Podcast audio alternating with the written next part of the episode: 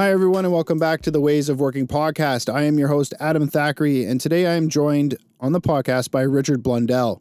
So, Richard has over 35 years of senior executive management and consulting experience in the global environmental services and technology sectors.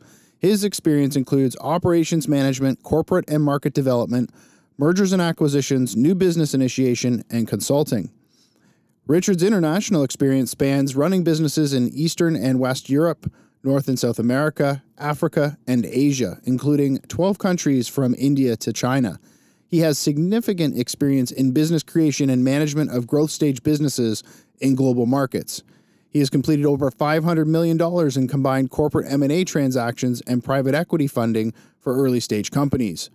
From 1989 to 2004, Richard held senior leadership and executive positions with Laidlaw Inc., Canada's largest waste management company, as well as SGS SA, a global company in the inspection, testing, and certification services as the SVP of Global Environmental Services. And lastly, at Hagemeyer Cosa Liebermann, a technology marketing company, was in Asia Pacific. He served as the executive vice president of the technology division. During this period and since 2004, Mr. Blundell has held founder and or executive management positions in 10 early stage clean tech companies, including a number of board of director appointments.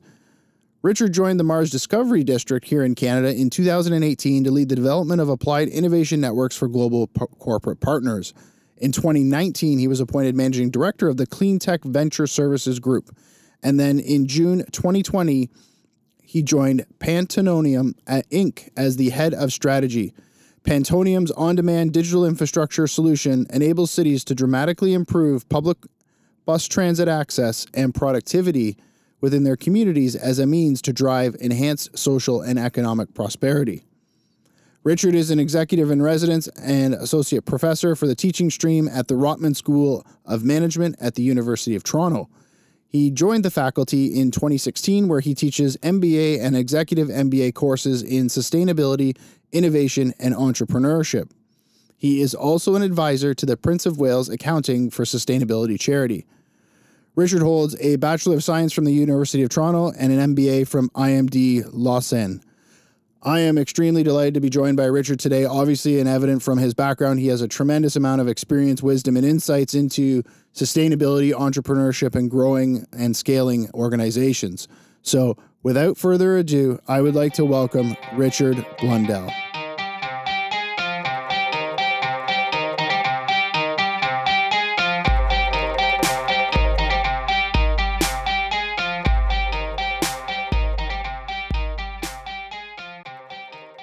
Hi, everyone, and welcome to the Ways of Working podcast. Today, I'm delighted to be joined by Richard Blundell. Richard, welcome. Thank you for having me.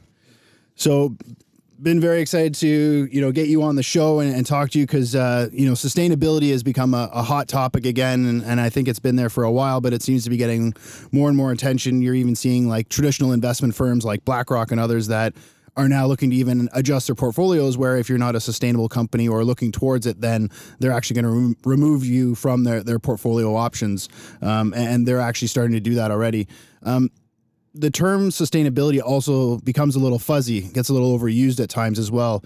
You know, what does sustainability mean to you? And, you know, how do you see the business world shifting to be truly more sustainable now? Uh, so good question, and, and my views changed actually during the pandemic, which is really interesting. So I used to think that sustainability was all about uh, sustained long-term resource efficiency uh, that delivers enhanced social, environmental, and uh, economic outcomes. And some people would add governance to that as well. Um, and one of the things that we've seen during the pandemic is this. Um, concentration of global supply chains around purely economic efficiency. Mm. And so you saw this with the electronics industry. We've seen it with fashion, in, in you know because that's now concentration traded in, in, in Bangladesh and Vietnam essentially, and you know other parts of Asia. Yeah. But there's no you know uh, uh, garment industry at all in North America where it was a very important part of the economy many you know a long time ago. So one of the things that we've discovered is that uh, these supply chains are not resilient. Mm. And so resiliency is a very important part of, of, of sustainability. So now I've sort of changed that definition to encompass resiliency. So it's resource efficiency and resiliency that delivers the social, environmental governance, if you like, and economic outcomes. Economic outcomes are really important in this definition because one of the things that you see with business models that fail around sustainability is they're trying to drive purely sustainable or sustainability outcomes. Yep. Uh, and they're grounded in sustainability only objectives. And I think what you need to do to be successful today is you need to have economic objectives that deliver sustainability outcomes. Do you have an example of what you know that might look like? What is one of those specific economic outcomes? So we did some work um, along, you know, what a way back uh, with a um, uh, a company that was building um, EV charging stations, and Okay. so it was very interesting because it was all about free charging. You know, and it was all grounded in sustainability objectives as a business model, and the outcomes were expected to be sort of, uh, you know, get a free charge and do good for the earth and all the rest of it. And um, and the reality was there. I mean, there were a couple of realities. One was that the there wasn't enough inventory in the market in terms of EVs to actually scale that business. But the bigger issue was that there because there wasn't any economic outcomes being delivered by that business model, it wasn't sustainable. I see. And so what we did was we went back and taught, and and they reinvented the business model, and they created instead of sort of a very bland sort of piece of hardware. Uh, what they did was they cre- they put an LED screen on the front and the back of it, made it look really great. Put it on on on forecourts of of you know major aggregation, commercial aggregation points, shopping malls, uh, you know 7-Elevens, all that sort of stuff Yep. and they sold advertising on the LED screens as a source of income to be able to provide a free charge. So let me let me you know my now my memory is jogging. This was a while ago. The original business model, sorry, was to charge Right. for uh, using those stations, those charging stations, and that was going to be the economics, right? But it was all built around a sustainability set of objectives Yeah. and not a set of economic.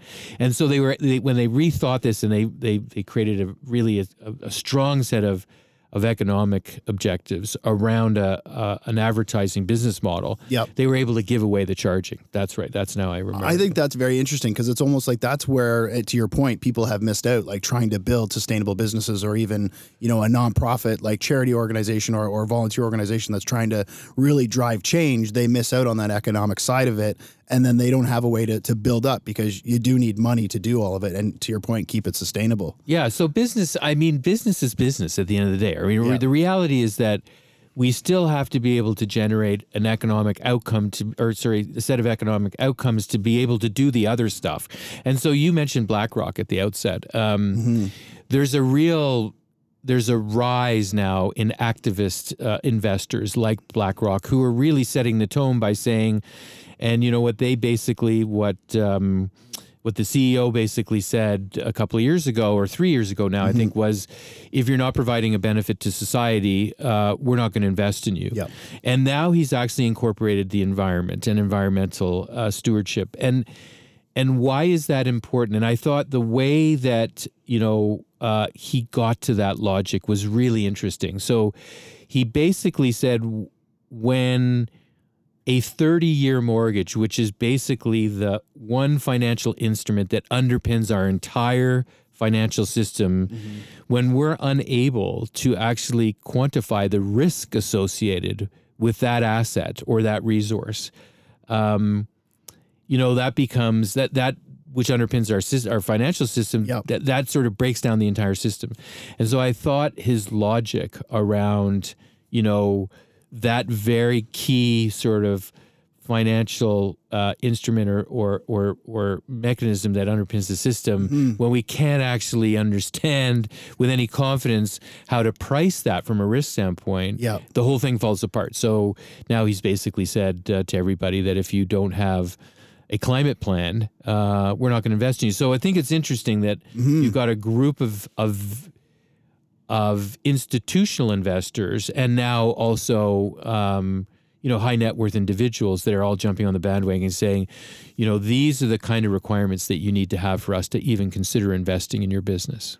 I think that is very interesting how he goes back to that core instrument too, right? That indicator because Yeah. that that's a very clear one that every market can hit on, and everyone is ba- everyone has a basis for. And everyone understands it, right? Yeah. Everyone understands that what a 30-year mortgage is, right? Yes, And yes. and they understand how important that is to underpinning our entire financial system, including Mm-hmm. our public markets, right? So, I think um, what BlackRock has done, in and the way they've done it, which is the logic that um, um, that that they've explained to the CEOs of the companies that they've invested in, Yep.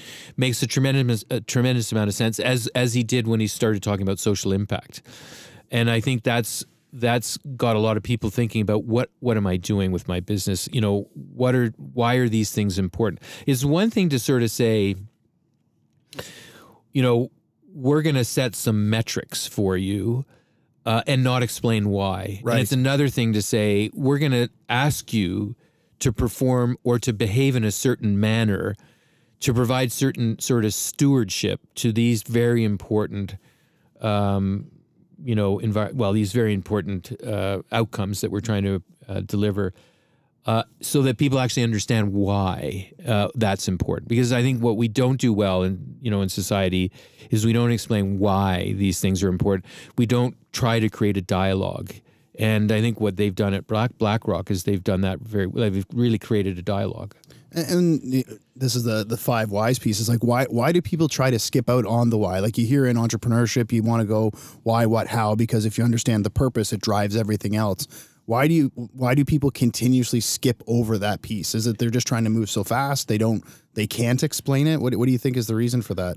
I I think you know there to a certain degree. I think um, there's a bit of fatigue too. I mean, it, you know, this has been the climate debate has been around for a long time. I think the one of the one of the real problems with the whole climate debate is they've been selling death insurance for far too long. Right. Because it's all the doom and gloom stories. And the Yeah. reality is the life insurance side of that discussion is actually very exciting. I mean, you're you know, if you look at the SDGs, the UN uh, Yep. Sustainable Development Goals, uh, if you actually are to address all 17 of those over the next decade, it's something like a 30 to 40 trillion dollar opportunity for the world and for you know uh, anyone who wants to participate in that marketplace.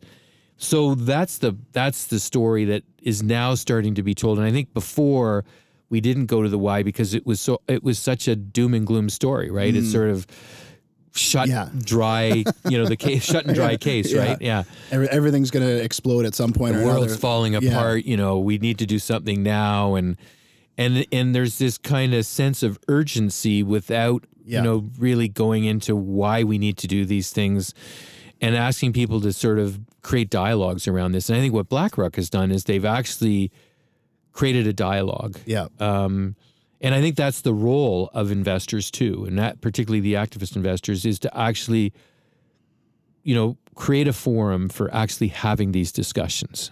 Yeah, I think that's smart. So does that go back to the community piece then too? They're essen- essentially building somewhat of a, a community to have that open dialogue, and by being obviously significantly significant influencers in the space, it, it allows people to flock to that community. Then, Yeah, I, I, you know, I think the whole kind of investment space, anyways about ecosystems. And you know, when you think about climate and when you think about social impact, these touch up, upon a bunch of things. Uh, they're not isolated in an ecosystem. So to be able to solve them, because these problems are so, or these challenges are so large, Yep. you know, no single company can really solve these on their own. And there's now a need more than ever for public and private sector ecosystems to come together to actually design and deliver these solutions.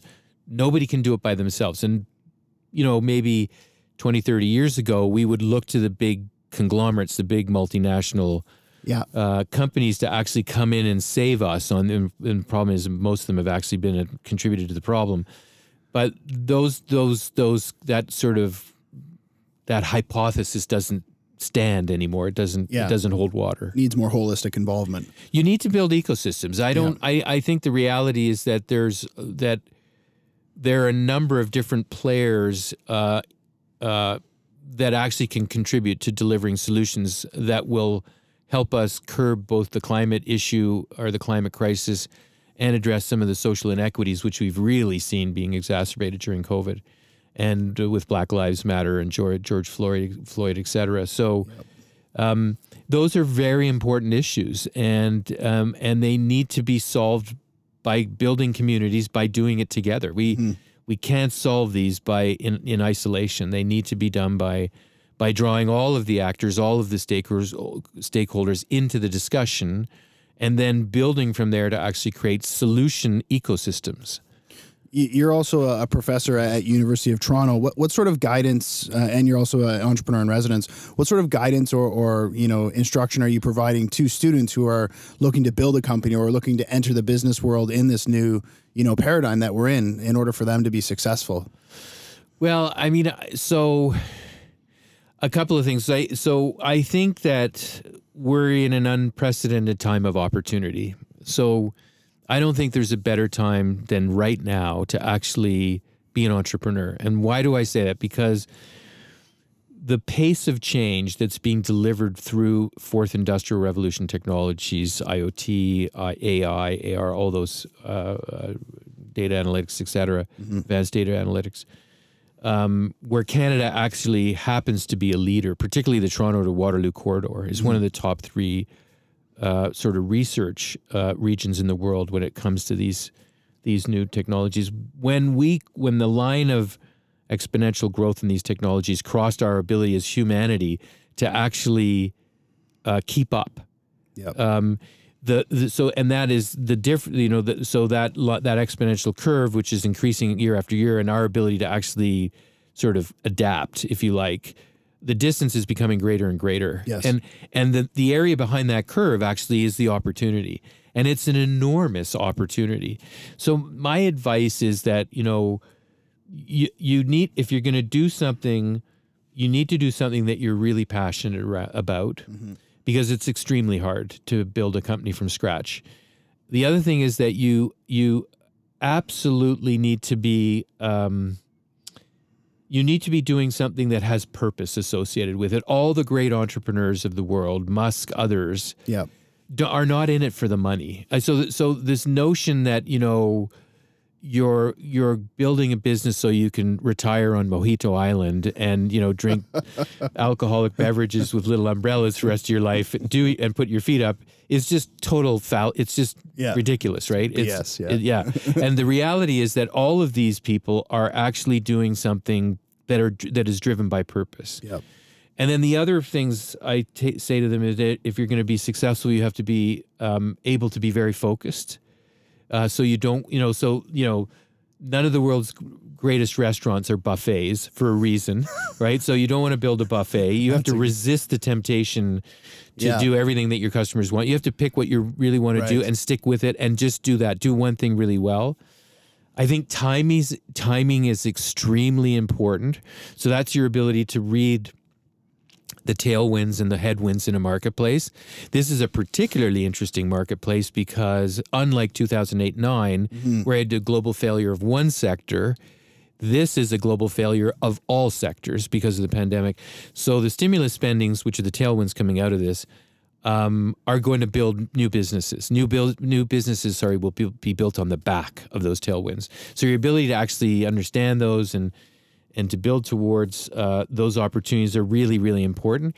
And um, and I think at the end of and then the the last thing is that you know you need to build um, you need to have a great team and you need to build ideas that are big enough um, that you can pivot multiple times without changing the idea in, in, in you know in, in, its entirety. That's an interesting piece when you say pivot because I, I think that people go in looking. I have this, you know, grand vision, and I'm going to get it, and I'm going to implement that, and I'm going to roll with it. But to your point, you mentioned pivot, and that you might have multiple pivots. Um, the ability to go through that mud and, and go through, you know, go through that, I think is a very interesting point because um, you're you could change significantly as you evolve that company. Yeah, I think so. One of the things that we talk a lot about in, um, you know, at the business school is um, this notion of developing empathy for customers, which is really a business design technique. And and the notion business design basically says if you're going to reinvent something, yeah, um, or reimagine something. Uh, you know, the past won't help you. And so it's a little bit sort of what Eric Ries wrote about when he talked about the lean startup and Steve Blank and you know why the why the lean startup changes everything. Those are really if there's great reads out there for people who want to the the lean Nice. start yeah that's a really good uh, it is. I've I've read it as yeah, well. It's a great book. And so what that's based on is the notion that your business model doesn't survive uh, each interview, each interaction with a customer. So that's the notion of a pivot. Obviously, that's a little exaggerated. I mean, you're not Mm-hmm. yeah. pivoting after every discussion, but but what you're doing is you're building a business on the back of the stakeholders and their needs. And one of the other tools that I get people to use are the business model canvas and the and the and the business and the value proposition canvas. Most businesses don't know how to build a value proposition. Most businesses don't understand how to build a good customer experience. And one thing that's changed dramatically in my lifetime, and it's happened recently, is that customer experience now is valued more than price. Right. So so that is all grounded in a value proposition. So you really need to understand your customers and you have and most people also to understand this, most business models have multiple customers. So it's their ability to understand how is the, what does the value chain look like? What are the stakeholder needs within those value chains? Who are the customers? What are the problems that you're solving for? So what are the really big problems that you're solving for? And what are the incredible benefits that you're delivering through a unique customer experience to solve that? And so those are really important attributes to actually building a business and i think a lot of people don't understand that. The other thing is that i don't think innovation a lot of people think that innovation is all about digging deep inside a company to understand what you're really really good at and then building from there so it's innovation from the outside in. I don't believe that at all. I think it's innovation from the uh, sorry from it's innovation from the inside out. I think what it's all about is from the outside in.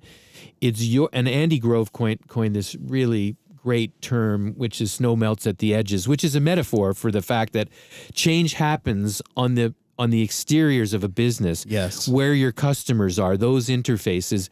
Change happens in the value chain, what others are doing to actually rethink the value chain, to disrupt it. And if you think about all of the most famous business models that we know Uber, Airbnb, um, you know, Amazon, all those guys, they've actually gone in and taken value chains farm to table. That's an even Yes, better one right? Yeah. completely disrupted disintermediated huge parts of the value chain Mm-hmm. by innovating from the outside in. And so the other thing i teach students is you've got to learn how to actually look at what others are doing not just in your space but in other spaces that have relevant business model features that are doing it better than you.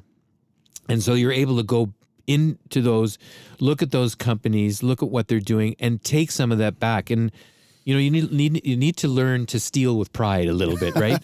because you can't patent a business model, so you can steal a business model Sure, easily, yeah. right? Yeah. And I think the and so if we take this all the way back to sustainability.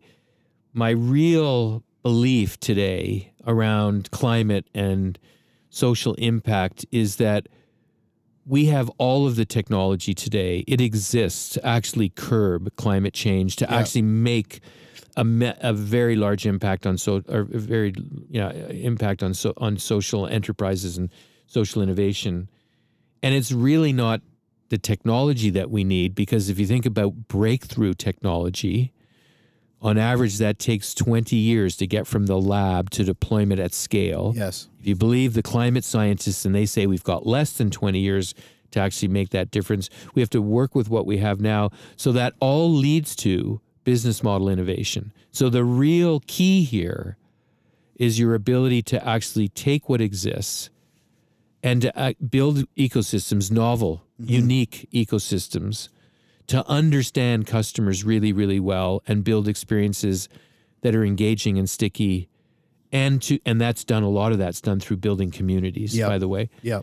and then deliver a, unique business model and in a, a, a business model that has disrupted a value chain uh, or that is even looking for uh, white space opportunities but it's not going to come i don't believe from only technology it's going to come from our ability to actually reinvent and to innovate around business model designs I think that's important because it's a it's a that holistic or that system level view that you're looking at because you need that as you said across the board because that will allow you to see that um, ability to disrupt that entire model because otherwise you're looking too much down one silo and you can't see everything to appreciate. The farm to table is an example where holistically everything from the outside all the way in is entirely disrupted and changed. Yeah. So I think that's a, a big piece. I, I mean, I, I, I, I had the very good fortune of working for a gentleman called, um, named uh, Sergio Marchionne, who was the CEO of Fiat and Chrysler. But I worked with him uh, earlier before. I worked with him right up until he got to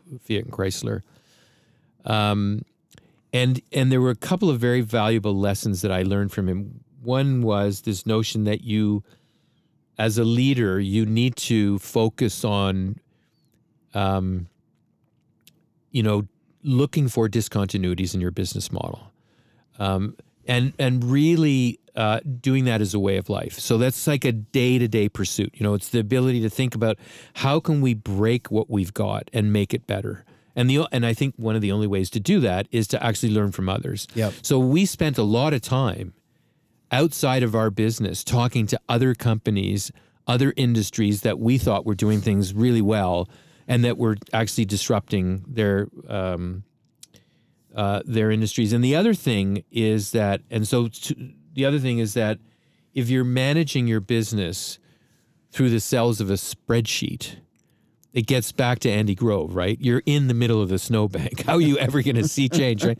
And so we didn't, and that's the other thing I tell students, and probably to my detriment to some of the people in the strategy department, but this notion of building detailed strategic plans is is nonsense. Yes. Like how can you it's like the you know like the Russians when they did these 5-year plans for you know their state economies like it's pure fantasy, right? It's just like okay, let's throw a dart at a board. Yeah. Um and so what what I learned from Sergio is that, you know, you need to do things. We built plans that were directional uh, so that we weren't myopically looking at uh, spreadsheets. So spread spreadsheet economics really has failed us over the years, Yes. right? Yes. Uh, and so if you're doing that today, I would urge you to stop doing it. You know.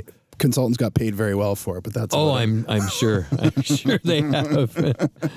but I mean, he was a, he was truly one of the best leaders I've ever worked with in my lifetime. He That's was amazing. unbelievable. Yeah. And, and you know with that like you're seeing that that shift and you mentioned that multidisciplinary thinking which i think is there's not enough people that are doing that right now that you know people sometimes coin them as generalists or polymaths or just you know and those certain certain labels but uh, i think it is important to, to look across those different you know models for working. Are you seeing similar or you know more helpful patterns than others in other industries? Like are you looking to you know biology or chemistry or history or sports teams or like are you seeing any specific area where it's been more beneficial to you know companies or or is it just unique cases where you've investigated and then found it I think you know. I mean, I so there isn't one area that I. I think there's been a there's a tremendous amount of innovation happening right now, given the pandemic and and and the way that we work and live has changed forever, right? So, mm-hmm. you know, the reality is that the young people today, particularly millennials and Gen Z or Gen Z, are very, I think, concerned about their ability to survive and and perform well and and build out really good careers in this kind of fourth industrial revolution economy, this exponential yeah that, that is growing at an exponential pace. And so the notion of continuous learning is going to be very important uh, for companies. Um, they're going to be sort of continuous learning organization. This notion, I think the one of the things that's going to be very important is diversity. You know, innovation only happens when there's enough diversity in the room for it to happen, which means that the ecosystems and the people that are a part of those ecosystems need to represent that diversity, that inclusiveness. I also think it's going to be very important for companies to focus on personal growth of people rather than professional growth. So it, it it's not about growing good business people; it's about growing good human beings right and this notion of focusing on you know delivering a better future uh, is going to be very important moving forward. But I think, and I'm not answering your question, but I think what what the question you've asked is, you know, are am I seeing sort of these unusual kind of relationships? And I think yes. yes, we're seeing more okay and more of them where you're seeing, and I think there was one at, when I was at MaRS that was really fascinating because it was a, um, it is now a, it is a genomic therapeutics company that was built by you know somebody that was you know really good at data analytics and then brought in the biology and all of the other components that were necessary and they came from different industries Interesting. and they met in that ecosystem because they were living in it Right. and they you know sort of had these collisions if you like and created a really cool company but i i think the future is going to be creating more and more of these atypical right. sort of partnerships to actually solve really we call them big hairy challenges big hairy challenges are typically challenges that can't be solved by a single company Right. so they require an ecosystem to solve as we got you know i said earlier Yeah. Yeah. but i think these ecosystems are becoming more diverse And I think that's interesting because with the with ways of working shifting, not only just like how people operate within companies, but obviously with COVID, people are working remote or in you know mobile locations, work anywhere type deal. I think that presents an interesting opportunity for remote areas to become those ecosystems. Yeah, I mean, so you take geography out of the equation, right? Yeah. The only thing you have now are time zones. Right. That's the only thing left. So, I mean, absolutely, I think you knock down all the barriers and then you add 5G Yes. to that equation. And 5G is really interesting. Why? Because 5G takes the latency out of the networks that we used to have. It'll be more widespread, faster, all the rest of it. It'll allow for larger swaths of the world to actually participate in the digital economy. yes.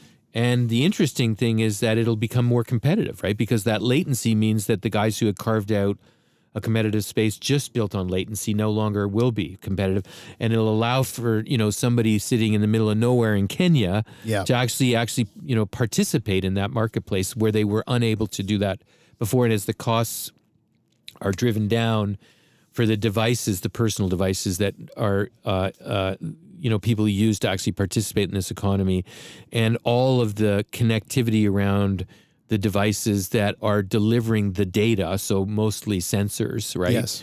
Uh, as those costs continue to be driven down, uh, it it makes it means for a larger, more inclusive uh, digital global digital economy. Yeah, I but like I, that a lot. I agree with you. I think it's going to be really exciting because geography is no longer an issue. Yeah, I think that's really neat because there has been like back to the SDG goals you mentioned before. They they're trying to do all this work by 2030, and a lot of it is dependent on availability of stuff. And Yeah. because there is so much that is available online, the only way to do that is to make it frictionless for those populations that don't have access to it now to have access to it. Yeah, So I think 5G does that, and it's pretty cool. yeah, Just getting all the towers there because it was uh, like before I was trying to get fiber or satellite or radio towers, and it, they just didn't have that technology up until now, and now they do. And I think it's pretty neat that that'll be My available. the on, my only concern is that to fuel that growth, that means that we need to build a lot of data centers. Data centers are huge energy hogs. they are, yeah. And I'm very concerned because they talk about the industry talks about it being, uh, and these are their terms, 100% more energy efficient, efficient in its operation.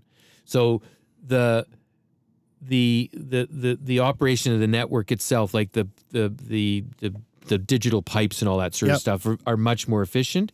But the problem is that the data analytics, the cloud infrastructure on the back end of that, is not going to be energy efficient at all. It's going to cost an enormous amount. And when you look at the at the cost, and I can't remember what they were, but they were it was sort of three quarters data centers, one quarter the rest right. to make it happen. And so those data centers need to be thought through and not only how they're built and what technologies are being used to build those, but where they're being built because there are some geographic advantages to putting this in places like Canada Yes. where we have hydro Yeah. where we have you know um, sort of cheaper, more sustainable um, sources of energy, renewable sources of energy, and places like Iceland where you've got geothermal, et cetera. So I think there's some, and it's going to present some opportunities to some parts of the world too. But the reality is we have to be very careful about how we build out that cloud infrastructure. Yeah, and that and blockchain, right, consume a lot. Yeah. And it's a big problem, and, Blockchain, and yeah. it because of the the footprint that it, the carbon footprint that they do push out. I think uh, I'm I'm going to be optimistic and hope that the Googles and others of the world that are producing these data centers, they've they said they've committed to net zero. Um, obviously, the devil's always in the details of that, but I'm I'm hopeful that they will start to do that as part of this push towards more sustainability within those organizations, Yeah. right? Well, Google. I mean, so we we many many many years ago, I started a a, um, a sustainability network, a business sustain. So with and we had twelve large, very large companies. Apple was one of them that Yep. was a member, and they were non-competitive category leaders, and um, and so we looked at that issue. Um, because our our mandate was really to to bring together sort of global category leaders in different industries and and by the by the virtue by, by virtue that they weren't competitive it meant that they uh, would open up and talk once we had Right. competitors in the room Yeah. conversations were stilted immediately um, Lawyer showed up. yeah. but it worked out. It was really interesting. So we did a lot of projects and and one of the things that we did was we helped these organizations reach into the startup world to find new technologies, new business model innovations that they could deploy themselves at scale because that's the great thing about being a large company. I mean, small I mean, startups are good at technology, are Yes. good at innovation, technology innovation. Uh, large companies are good at scaling. That's what they're really good at. They're terrible at, at innovation. And so when you can marry the two, and it's a very difficult thing to do because they talk a different language, Yes. they have different objectives. You know, it's hard to pair a small, um, you know, sort of. Uh, in this case, it was a hydrogen reformation technology for a data center that uh, Apple was building in North Carolina. Uh, and they're very focused on their business and growing it and everything else. And Apple's very focused on their data center, and and those are divergent objectives to a certain Yes. degree, right? Because you're asking them to draw take away from uh, their time of building their company to actually focus on a project. But it worked out in the end, and they actually built a data center that combined solar and and uh, hydrogen reformation technologies to actually make it 100% renewable. So it's that kind of leadership that you look for, and you expect Yeah. from the world's largest companies Apple, Google, Amazon, Facebook, and others. You expect that type Yes, of leadership. yes. And I think we're seeing that they're being challenged today on the social side of that, those social issues where they haven't been leaders at all. No, they haven't. And they're learning now that they can't get away with not being a leader because of by virtue of the fact that they are such massive organizations and impact so much of our lives today. And um, but they've been doing some pretty good work on the environmental side. There's a long way to go, but Yeah. but you know, I would prefer to look at this optimistically than I, I'm kind of life insurance rather than death, death insurance. I think it's a better perspective, right? It's like something you get to do, not something you have to do. And I, I forget where I read that, but it was, it, it is a massive perspective change if you look at, oh, I have to do this because of doom and gloom, whereas I get to do this because of the opportunity. And I think that that perspective shift is significant. That's why regulations never really worked, right? Because Right. re- regulations carrot and stick, right? So, so what happens when you create regulatory constraints? People find ways to get around them, course. right? And Yeah. either they find ways to get around them in their the jurisdictions that they're operating in, or what we saw a lot of was we will leave those tough, you know, reg- those tough regulatory jurisdictions and go and pollute somewhere else, right? Sure. So we've learned that that doesn't work. No, yeah, they always they always find a workaround, uh, which Yeah. is disappointing because that just shows the true nature of those individuals that Yeah. are that are running those corporations. Completely But- irresponsible. Yeah. Uh, so, so you mentioned geography and that it's being removed, like the removal of geography and limitations. Um, you know, we obviously both live in the Georgian Bay region, and um, but prior to this, you've you've lived all over the lived and worked all over the world for some very prominent organizations and some you know notable cities. Uh, what have you learned or seen in those cities or or uh, in your travels and work that you think could be applied to this region? um, as it's starting to grow. There's there's growth mandates here. There's a lot that's happening. There's you know a lot of I would say chaos, if you will, with figuring out development versus the environment. Um, what can we learn and adopt here, or look to for guidance uh, in, in how you know this region approaches its growth and, and sustainability uh, sustainability strategies? Yeah, so good question. So I so the one thing about cities or towns uh, are that they are inherently competitive organisms organisms just like a company and they compete for you and me jobs tourism um, and they do that by uh, they really compete on quality of life right? That, at the end of the day, that's what it's all about. What does that mean? Quality of life means a lot of things, but it means the quality of the infrastructure, education, healthcare, transportation, uh, all that sort of stuff, right? That matters. Um, and it also means, you know, creating uh, prosperous communities. That's the, you know, that's super important. The social, you know, you want the social aspect, which means that you want to ensure that everybody has the opportunity to lead a productive life, mm-hmm. right? And so, and and if you can create communities that have very good levels of quality of life, then you're going to be successful. So all you have to do is just look at what some of the I mean, I think it's the Economist that does this, or is it the the, the World Economic Forum? I can't remember that. Yeah. Rates, you know, what are the most? Oh, the, the top cities or whatever to live in the world. I mean, yeah. you know, they sort of be the, there's the same ones over and over again, yes. right? And it's you know Scandinavia, Singapore. Yeah, the, the Luxembourgs and Austrias and and yeah. the, the ones and that the re, the reality is because they've created diverse, inclusive societies. Mm-hmm. They've got really good infrastructure.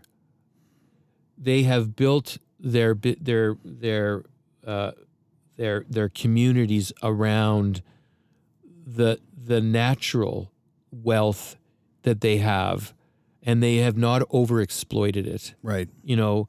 And so there's this balance that we need to actually achieve of ensuring and what worries me about Collingwood is that we there's a real danger we're going to lose our lose our diversity here. Yeah because you know there's a lot of people moving here that are very wealthy, obviously, and it's pushing out, pushing up housing costs, housing prices, and it's pushing out, you know, a portion of the population that has lived here for decades and yep. generations, um, which I think is a very bad thing. And I think there needs to be a balance struck here to maintain the di- diversity. And that's if you go to Scandinavia, I spent a lot of time. I was on the board of a couple of companies in Norway over okay. over during the course of my lifetime, and and acquired a business in Norway, uh, in for a larger company um, as a part of an M and A exercise, and got to experience a lot. And I spent a lot of time in Denmark, Sweden, uh, yep. and in Norway,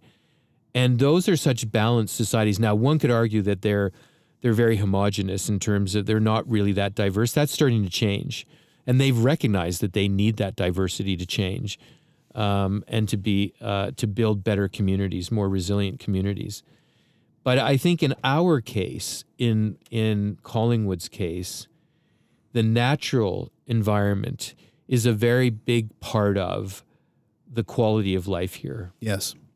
And my concern is that there is rampant, uncontrolled development here that is going to destroy the natural environment, which is a very, very important, you know, element in our quality of life here. And they really, and I'm glad to see that they've put a stop to this yep. uncontrolled, rampant development until they sort it out, and they've used water as an excuse. Well, not an excuse; it's a real issue. Yes. you know, and it and they've made a, I think, a bold decision. Uh, and that's the other thing that these, you know, you you would hope that the community leaders are are able uh, to make these bold decisions and to you know fight back right yeah. against uh, some of these economic interests that don't necessarily have our best quality of life interests. Yeah, and uh, I think that's a problem. Is it's not they, they are very one dimensional in their yeah. thinking, and that's that's unfortunate, right? It's fine if the development's going to continue at, at a pace, but is there consideration for the infrastructure? Is there consideration for the environment? Is there consideration for schools, parks, what you know, all these pieces. Like you see the developments going in, and there's not a lick of green space in them, and yeah. that's that's a problem, right? And that's a very, a very simple use case. If you look at others, it, it gets uh, you know wildly out of control. Yeah. So I, I mean, I, I'll, I'll tell you a good story. So I got, I um, wasn't a very successful uh, student, and uh, they asked me to leave after my first year of university. So I started a company uh, with some people, with some partners in the UK, and we were trying to figure out where we were. We were building uh, equipment for the um, for the oil industry initially, but it was for the maintenance of uh, refineries, and that then morphed into actually um, providing city uh, municipal um, services uh, around uh, uh, sort of around environmental services, uh, cleaning sewers and stuff like that. Anyway, we we we were looking for a for a place to establish our company, our plant, um, and we needed to be in a place that um, we could afford. We needed to be in a place that had, um, uh, ca- you know, like captive uh, uh, um, employees, like and skilled employees in this case. And the, the funny thing, the interesting thing is, we ended up in a small little town in the middle of nowhere in Wales. Why? Because they offered us a great economic deal. Right. They gave us access to a a facility for nothing, provided that we had a certain number of people employed per month. And it was in an area where three coal mines had closed. There was like 60% unemployment, but the skills were there. Right. So we needed an ecosystem. And it wasn't about coming, you know, we couldn't afford to do it here. It was far too expensive in Toronto. I mean, here, Toronto. Yeah. Um, and uh, and we couldn't afford to do it in any other large cities because we were a small startup, et cetera. And so the the thing that you need to sort of think about is what are the right ingredients that an ecosystem needs to have, a town, a city needs to have to actually uh, attract the kinds of of of commerce and industry that are underlying kind of foundations to uh, the tax base and and uh, of a town and and and to the the the employment opportunities of a of a town as well. And I would argue that uh, Collingwood has is uniquely placed to be just that. For you know, we've been talking Yep.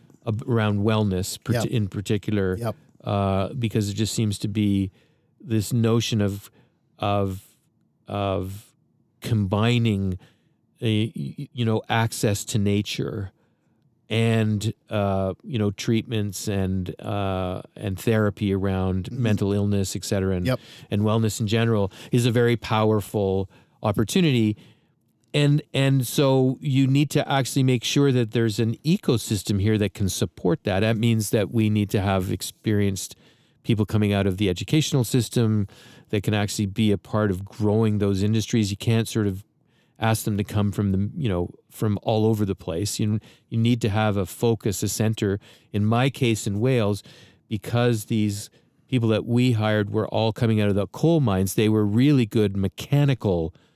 Uh, you know, they had very good mechanical skills, and um, and that's what we needed. We were manufacturing equipment, and we needed people who were essentially really good mechanics. Yes. And uh, and so they they built from their strengths to sell us on coming there, and we were the biggest employer after about two years, right? So Amazing. yeah, and I think part of that economic revival for that little small town was th- this little nowhere company that showed up and initially employed 25 people a month.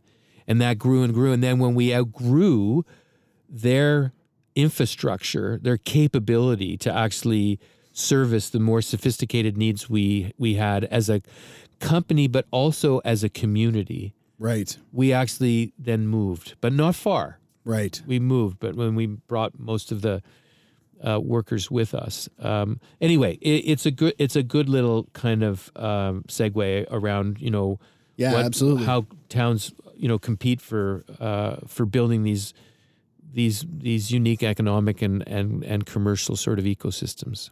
And, and you know transportation so you, you're ahead of strategy at, at Pantano- pantanonium and Pantonium. Uh, pantonium sorry apologies That's okay. um what what's happening there because it's a, a significant change in the way transportation is Yeah. done and i almost see that there could be benefit to something like that here in this region as well Yes. So Pantonium is a really cool company and its timing is perfect. So one of the and I would say the most important thing for startups, by far the most important key to success is timing. Mm-hmm. And this timing is absolutely perfect. And what Pantonium is doing is it's solving for unproductive or underperforming bus routes, right? So we've you and I we've all been on buses on Yep. weekdays and evenings, sorry, or weekends Yep. where they're half empty yeah right? Up here, you just have to look at the buses. They're almost always empty. They're always empty. That's COVID related too. But anyway, Yes. and so what's happened is that, you know, or what we're trying to do is we're sort of saying the way that transit authorities look at solving that problem um, needs to change. And so the way that they solve those problems is they look at, and it's like any complex problem, you divide it up into small pieces. And that's exactly what transit has done. They've divided cities up into zones. And in the case of Collingwood and every other city in the world, they use fixed, uh, they create fixed routes, right? So they have zones. A bus goes along those, stops at every stop, regardless of whether there's somebody there or not, which is tremendously wasteful. There's a lot of slack in that system. And if there's more demand, they just add more vehicles and they just keep going round and around and round. There's a microtransit group. So there's a group that's come in and said, we think we've got the solution, which are vans. And so they've taken first and last mile essentially. Right. Yes. So they've taken those fixed zones, which are pretty large because they're buses. These are, Yep. you know, large vehicles that can hold 60 or 80 people, right? Um, and they're now doing it with, with vehicles that can hold six to eight people. And so they've made the zones even smaller. So they've carved up the zones into even smaller. And if they and if there's a more demand, so an increase in density at any time of the day, they need to add another vehicle. And the only way they can do that with their algorithms, which are pooling algorithms, Yeah. because you're only moving in one direction and geofencing it and picking people up along the way, is you have to make the zones even smaller. So you Right. take one zone, you cut it into two to have two vehicles. What we've said is that the only and that's their on demand the microtransit on demand solution the only way that you can really do this is to have a macro view so we call it macro transit which is to look at cities as one zone so rather than have oh, Okay. lots of zones you have one zone and what it does the algorithm and it's very computationally complex algorithm what it does is it looks at all of the it matches it looks and then matches all of the available resources a transit authority has at any given time during the day, and that's buses or any type of vehicle, drivers, fuel, stops, bus stops, because you know big buses can't be driving down any street because there's a size and liability set of or set of liability issues, right? So you're using the existing bus stops. And then uh, we're pairing that or matching that with demand dynamically and in real time. So one very large zone, and it means that you can in this particular period right now, uh, where you've got two big issues happening, not just COVID, but you've got increased urbanization and the movement to distributed workforces, which was happening before COVID, by the way. This is happening well before COVID. It was, All yeah. COVID has done is exacerbate that, accelerate if you like, to the point where you get guys like Tobi Lütke coming and saying, you know, in 10 years from now, Spotify, or sorry, Shopify, terrible, slap, slap. Uh, Shopify won't probably have offices at all, right? We'll be out of offices forever. Yeah. And so, so you take those things that are happening, but the urbanization uh, thing and the COVID, uh, uh, uh, um, the impact of COVID is that we're all leaving city. Well, all there's a group of people that are leaving cities. So now you've got this sprawl happening, which Yes. means that the service areas need to even be larger, right? Yes. And so what's happened now with the fixed routes is because the drop in ridership has been so dramatic, they're cutting those routes, particularly the ones on the periphery. And it means that the people who need it most are losing their ability to be mobile. And when you lose your ability to be mobile, it means that you lose your ability to actually, you know, develop a, a, a, a, meaningful life, like to have opportunity to develop a meaningful life. It mm-hmm. takes you away from your ability to get to and from the places that you need to go, particularly for work. And so what we've done is we've re- re-looked at this and we say we're going to service everybody in a very large zone, rural, suburban, and urban, where there's a lack of density. So off peak is a way to think about it Yep. and peak zone when there's peak and density fixed routes are the best solution by far but anything outside of that should be surrounded by on demand and you could see that as the day progresses and you go to off peak times in the core of cities density may not exist even for a large fixed route it might actually have to shrink a little bit Yeah. everything else is on demand around it and so what that does is it drives huge efficiencies it drives productivity gains, which is the economic measure, number of riders per hour, per revenue hour. is how they actually transit authorities measure their economic performance, their economic viability. So that goes way up. Mm-hmm. We reduced the number of vehicles. So in Stratford, when they they have eight fixed routes, 280 buses. When they did a Sunday service, uh, they only used two buses. Wow. On Saturday, they used four. So a huge savings in drive. And by the way, the biggest cost of a of public transport are the drivers, not the vehicles themselves. But you know, you reduce the number of drivers, the number of vehicles, the fuel, the maintenance. You reduce the impact environmentally in terms of emissions. They're very significant. But the biggest and the issue that we we didn't expect to see, and we had a study done by U of T independently, the School of Cities, uh, was the social impact. And that was the thing that surprised us the most. And so, I'll give you an example and then I'll stop. But the first deployment was in Belleville, and Yep. it was at 9 p.m. to midnight. And the ridership was around eight riders per hour, six to eight riders per hour. We increased it to over 30. It actually became the most productive bus service of all their bus services, including their commuting hour services. and so, what did that mean? It meant, meant that that route became all of a sudden economically viable. Costs were shrunk per, per rider, right? But the thing that we didn't expect was the fact that it had a huge social impact. 70% of people that were using that service were actually going to second jobs. Mm, yeah. And the other thing that matters here is that when we look at these large service areas, we're optimizing around three things. We're optimizing around the elimination of transfers. So, with those zones that I was mm-hmm. talking about earlier, yeah. you have to transfer between, if you want to go from one to the other, you have to transfer timely and costly, right? And we're also optimizing for the time you're spent on a bus and the time you wait for a bus. So That's we so the algorithm optimizes optimizes on those three things in this big area.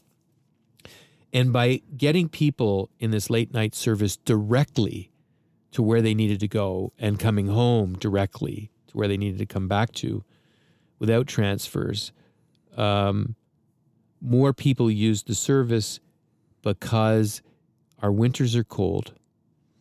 Nobody wants to be standing outside in the evening, freezing their butt off, waiting for buses as they transfer between zones.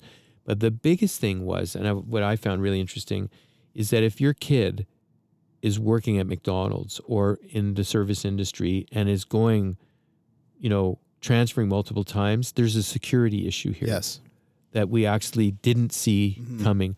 And so what it did was it attracted people back to transit because it's transit on my time, not on the schedule, the transit schedule time. It's my time when I need it. And and it gets me directly to where I want to go and I get there fast and I'm not waiting too long.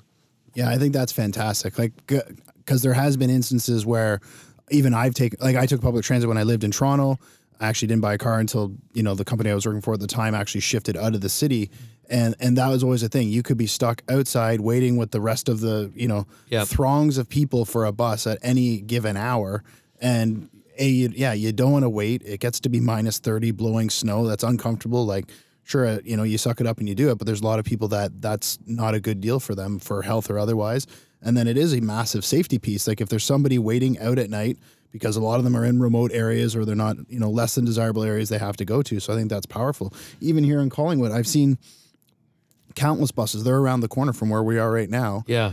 And they're all empty. And They're I'm like, always empty. Yeah. and like when I lived in Waterloo um, and worked at BlackBerry, we lived four clicks from the office, so I could either I would run into work or bike, um, or I'd take public transit because it was literally outside my door, and it would drop me off at the university, and I could walk you know twenty feet to the Yeah, office. I've, I'm like you. I've used public transport all my life. and so I, I would love to use it, Yep. but it's not convenient in this country. So like in, in Collingwood here, even in when we lived in Burlington, you can't do it. It would go by my house, but it would also do a route for half an hour before it would get to where Yeah. a, a, a simple location would be. So Right. it- so so that wouldn't happen in this case because we, with the transit authority we, authorities, we would determine what's the maximum ride time that Mm-hmm. Yeah. you would have on a bus, right? And so, I mean, it's Stratford's a great example because, you know, that city balloons to it's thirty five thousand, I think, Yeah. population balloons to one point seven million in the summer with the festival oh yeah, it's massive.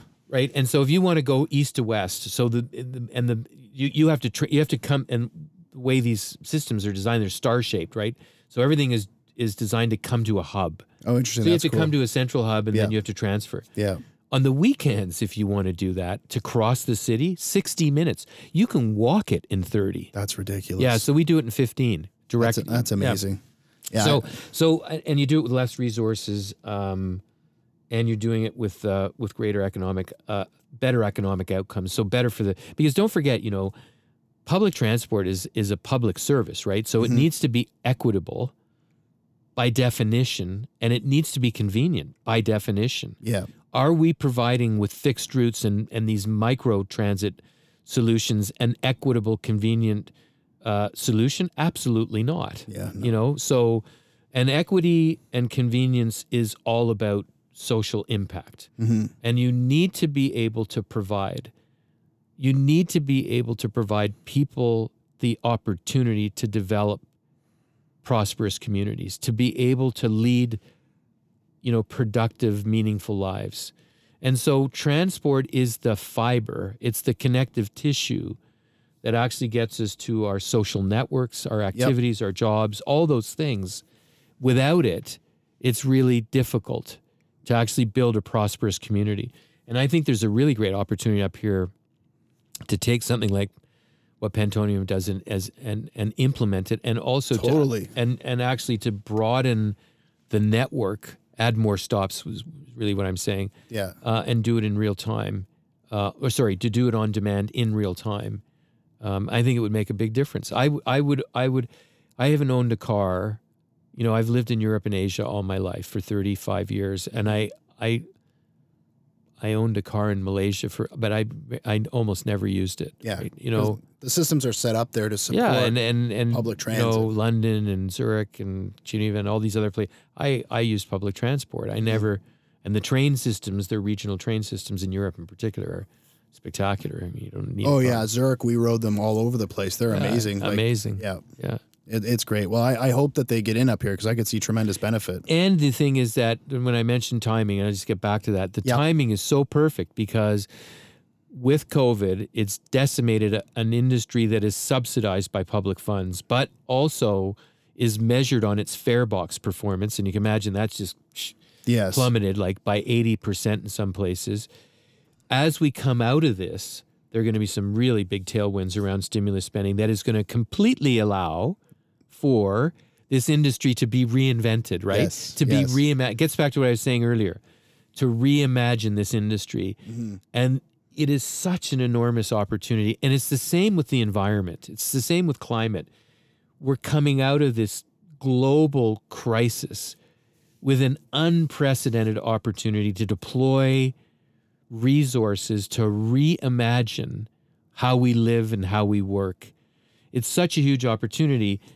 And the only thing you hope that will not happen is the temptation to go back to what we were doing before Yes. a linear growth, not a circular growth model, because interest rates are low, cost of capital is low. In some cases, you know, cost of energy is low. Some places, sorry, Yep. you know, there's there'll be a temptation to drive pure linear growth economic recovery rather than take this amazing opportunity that's been planted in our lap and say, let's reimagine the world as a circular economy. The EU, hmm its entire recovery plan, trillions of euros, is grounded in climate resiliency.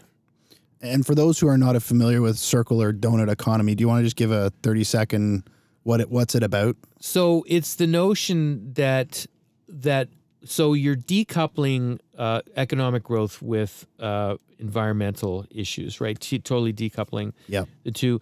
And the other thing is that you're you're you're you're you're you're trying to maintain at every step in a process the highest economic value for inputs hmm at each step you're always trying to maintain the highest economic value so that there's a buyer for it at each step right? So there's a user for it at each step.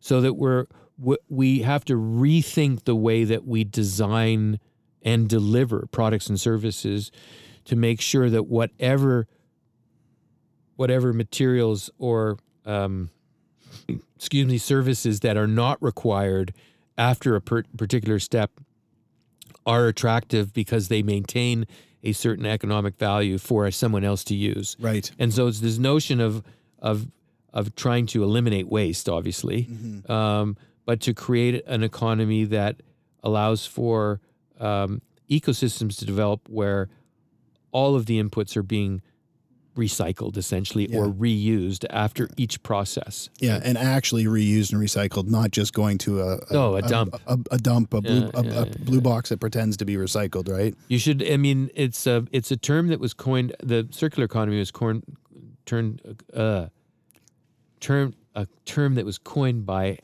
Helen MacArthur, and she is this amazing uh, British woman who's circumnavigated the world in a sailboat as a young teenager. Very uh, cool. The first time ever done um, by a woman uh, at that age. Um, and I think she had a lot of time to think, obviously. Uh, but she's she's coined this uh, a phrase, circular economy. You should go and look online and see it. All There's right. a lot of great information. Very cool. So we'll have her. You mentioned Eric Rice with the the lean startup, yeah. or Ries, sorry, uh, Steve Blank. Steve Blank. Other books that you would recommend to the audience for for reading right now? So I so if if so my favorite book um is this is a story is the story of a uh, company called Interface Carpets. Okay.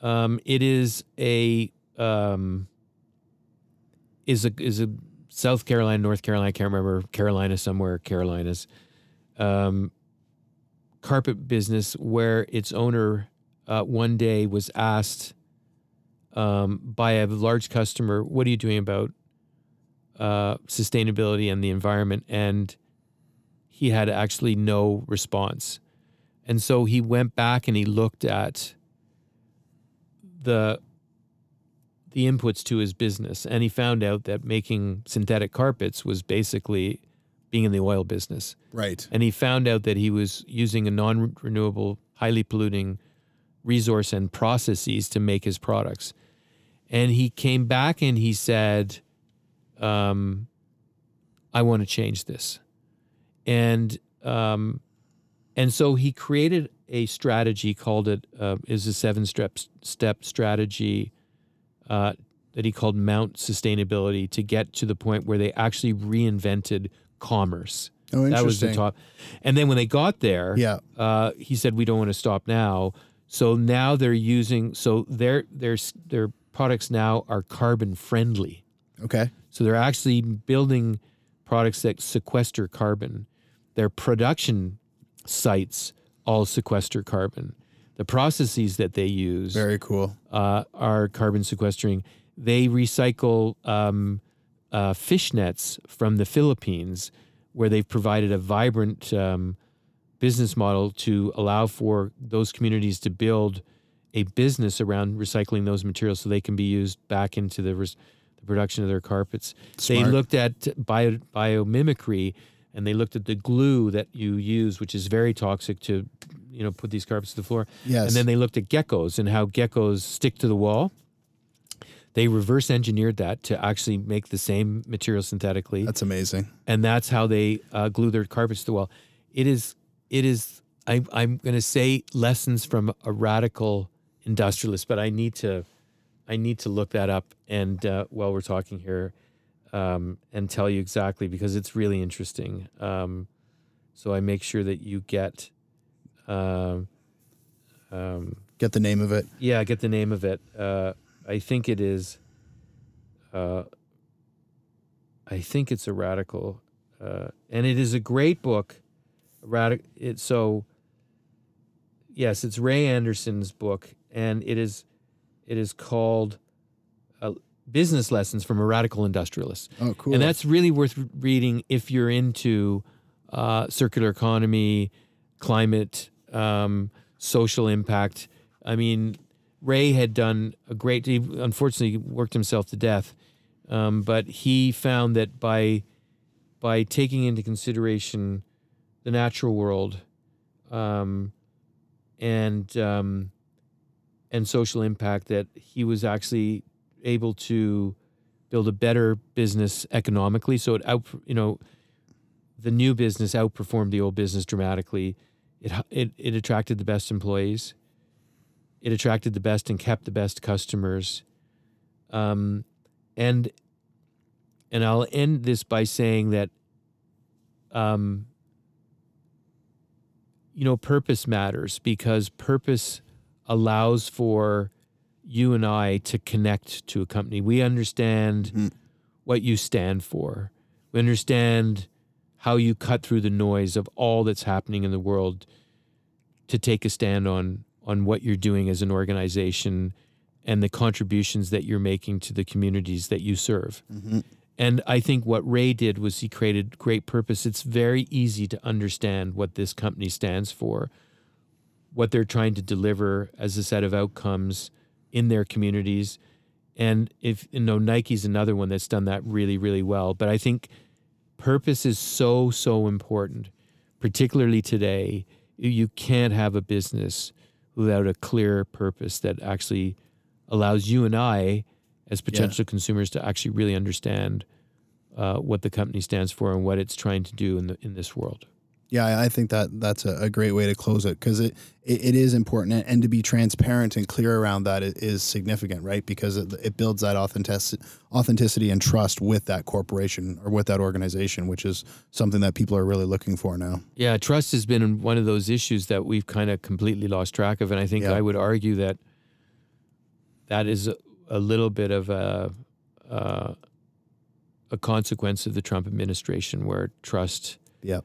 There was a really great um, um, study that I think was done by Deloitte that actually showed that you know very little, none of us really trust anything that's coming out of the mouths of politicians and social Right. media, and I think that's super important. Trust is, and it gets back to this issue around millennials and Generation Z, and the reason why they're struggling. And a lot of them, or sixty percent of them, are predicted to leave their companies to join the gig economy. Mhm. A lot of that is because they don't trust the companies they work for, and they don't believe the leaders that are running them to do any kind of positive impact. Which is really disappointing, environment, yeah. right? Because that's up to the leaders to be driving home what the messages are, providing the the ecosystem for those people to for those you know kids or, or young adults to grow, and, and that's that's unfortunate because that shows that the leadership is not looking to evolve themselves Yes, and change. we need to. The world desperately needs leadership that is all about trust, respect, personal development, as uh, and integrity, diversity, inclusiveness, as absolute underpinnings to their businesses. Because without it, you won't innovate. You won't deliver outcomes that are enhanced social, environmental, and economic and governance out, outcomes as a as a consequence of your business. So I think we really need that today, and that's part of what the activist invest or investors are actually Mhm. trying to drive with their messaging. So I think there's a lot of cause for optimism uh, because I think there's a really great opportunity out there, and I think, um, you know, we're turning a page with this massive global, you know, sort of you know uh, impact that we've gone through, and there's a real there's an unprecedented unprecedented time in human history to actually rethink how we we uh, grow our communities, our businesses uh, in the next you know hundred years. There's this is unprecedented community, unprecedented opportunity for us to rethink how and reimagine how we can actually rebuild our world. And I think that's very cool. I think that's very exciting. Yeah, natural environment needs to be a very big part of this because without the natural environment, there's there isn't us. Yeah, th- there's no planet, Yeah, yeah. which is unfortunate that people miss that. But on the optimistic side, things are changing. All right, Richard, thank you so much for joining today. That was an amazing conversation. Uh, where can people find you? What's the best way to get a hold of you? Email, social media, LinkedIn. I mean, I'm on LinkedIn. I'm a kind of an old guy, so I'm not too good with the social media stuff. I have a Twitter account, but I don't know how to actually post anything.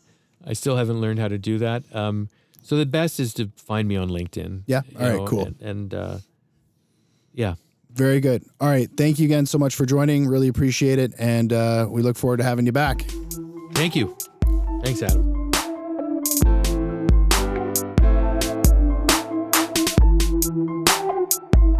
Right, that's a wrap, everyone. Thank you so much for joining us today. We really appreciate you tuning in and listening to the Ways of Working podcast. If you'd like more on Ways of Working or have any questions, you can go to www.thack.ca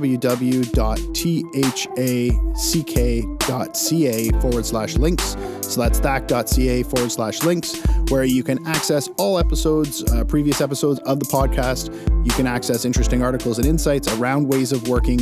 And if you want to get in touch with myself, you can also, uh, you know, for discovery sessions or, or more information around ways of working, you know, I'd love to hear from you. Please feel free to reach out to me there as well. All right. So thank you very much and hope you enjoy the rest of your day.